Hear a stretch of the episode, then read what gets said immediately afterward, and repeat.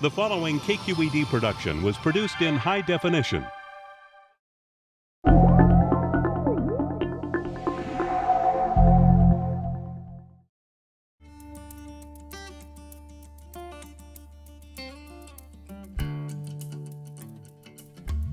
Nearing sundown in the arid landscape of central California, a group of hunters gathers to track one of the most prized big game animals in the state.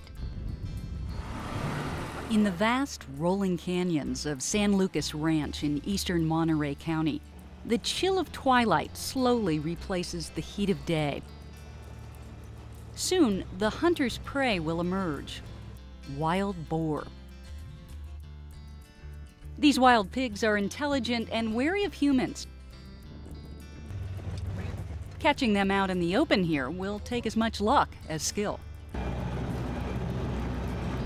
Holly Heyser teaches journalism at Sacramento State University. She only recently took up hunting. I used to have a lot of misperceptions about hunting. I used to think of hunters as being kind of bloodthirsty about the kill. As a hunter, some people look at me and say, How can you do that? How can you kill for fun? I don't kill for fun, I hunt for fun, and killing is what you have to do to get the food. But I look at them and say, How can you buy meat at the grocery store and not take not to give a single thought to the animal that lived and how it lived and how it died. You know, some people think about it and they decide to become a vegetarian. I think about it and I say I'm going to take personal responsibility for it and I'm going to hunt my own. Holly's professional hunting guides not only know the lay of the land, but also know what it takes to bag a wild pig. Wild pigs are they're a lot of fun, they're a lot of challenge. They're tricky to get close to. They have incredible sense of smell. The thing with the wild boar, he's extremely smart. They, they learn so quickly that it's uh, it can be scary how fast they learn. But they have the, the capacity to be extremely dangerous. So uh, the, there's always that little bit of extra risk. I think that's, that's part of what adds the edge to boar hunting for a lot of people. As the hunting party drives deeper into this rugged country, yeah, there's. They round a bend and come across a gang of wild hogs at a watering station. The pigs don't waste any time and immediately bolt up the hill. Holly's heart races as she aims her rifle. That's okay. I can't shoot a running pig. You got more of them? To me, the question is can I steady the gun, get the crosshairs on the spot, and pull the trigger and have a clean kill? I need him to stop. Really, it's the moment of can I make this happen? I'm shaking too much. Oh, I can't. Nope.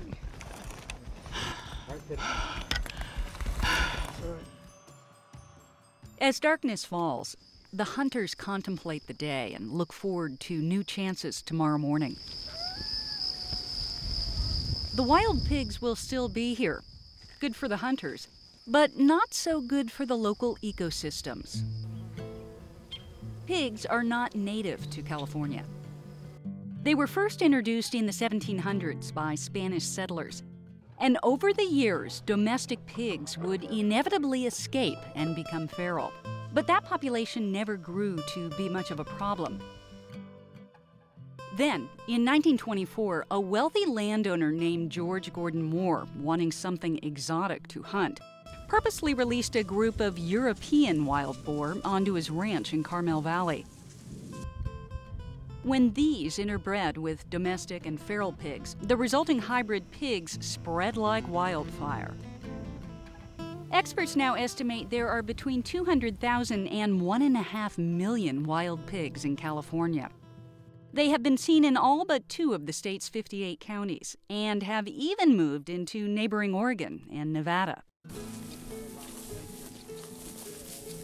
Wild pigs are one of the success stories of invasive species as far as the pig is concerned, not necessarily as far as the wildlife habitat and the native ecosystems are concerned. Martha Schaus studied the wild pig population in California as a wildlife biologist for the State Department of Fish and Game. Yeah, there's a lot of pig tracks along here. It looks like uh, probably at least a few family groups, sows, and a lot of juveniles tracks in here. Wild pigs have spread throughout many of our ecosystems. They're very adaptable. And when they are in an area such as this, they make use of the woodland, the grassland, the, the riparian areas, the wetlands during different times of the year and as different foods become available. And because they're not native, they're going to have impacts. Looks like they spent quite a bit of time in here. Wild pigs are opportunistic feeders. They eat both plants and animals. That includes everything from acorns to rattlesnakes. And growing up to 400 pounds, they need a lot of food. Since they tend to rototill the ground when looking for a meal, they can quickly do a lot of harm to the environment. Studies have shown they can cause erosion in sensitive streams, trample oak seedlings, and devour plants that deer and other native animals rely on. They do have a mode of feeding, which is rooting, that can have very great impacts and therefore, in some cases, great damage.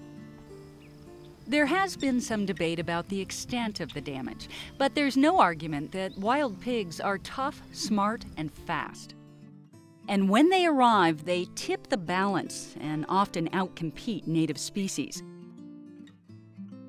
One study in 2007 by the University of California found that 97 types of rare and endangered native California plants and animals are directly exposed to rooting and other harmful behaviors by wild pigs. The areas that we really probably confirm the biggest damage are in wetlands and around wet areas like this, where obviously they're just having quite a great disturbance on this kind of fragile part of the ecosystem opening it up for potential for more exotic plants, impacting the water quality. A small number of animals can come in here and, you know, in a short amount of time, really disrupt a habitat like this. We've got them here. Now the question is, you know, what do we do with them? It's not an easy question. Wild pigs are incredibly prolific, able to produce multiple litters of up to 10 piglets per year. Add to this the fact that females become fertile at just six months old, and it's easy to see how a population can quickly get out of hand. You're never going to get rid of pigs. They're here. They're here to stay, whether we like them or not. That's something that people really have to realize before they start to get into a management program is it's not a question of eradication, it's a question of control. And if they want to start a control program, they have to keep up with it and pretty much figure on that being forever. Because as soon as they stop, then the pigs will be right back. In recent years, state parks and Bay Area public land managers have spent hundreds of thousands of dollars trying to reduce invasive pig populations with varied levels of success. Some biologists have been calling for more aggressive controls. That's how the hunting community has come to be part of the environmental solution, and the pigs have become very popular prey the explosion of the wild pig population all over the country, but particularly here in California, is it's a big boon to hunters. It's a they're a great wild game animal.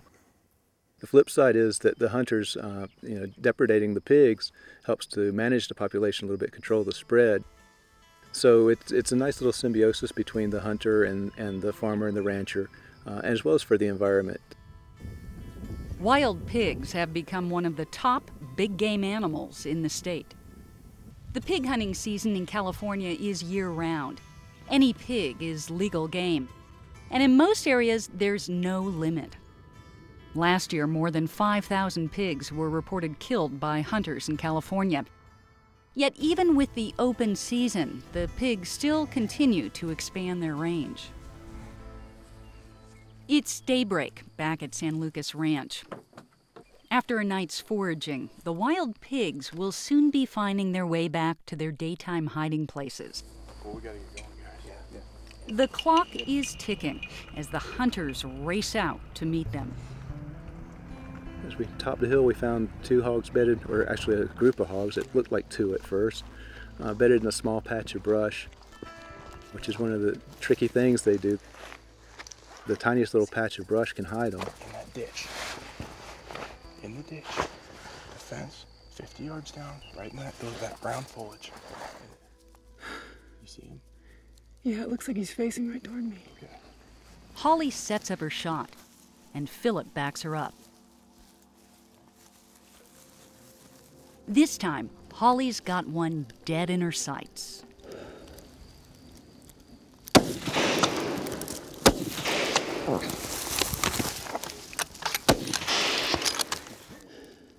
Sometimes when you make the kill, sometimes you're just you're so focused in the moment. It's like you've fired the shot and you want to see if the animal's down. But then sometimes there are moments of sadness as well. It's a painful moment. And I think most hunters experience that. It's not something you want to talk about it because, you know, we've already made the decision. We eat meat.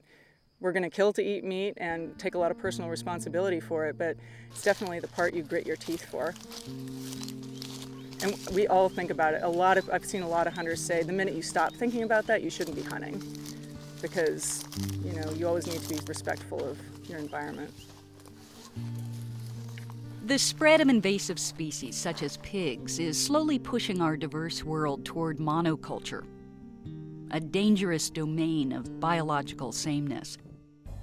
Sometimes the solutions may seem unpalatable, but this problem is of our own making. And our biological legacy depends on careful stewardship of the unique ecosystems around us.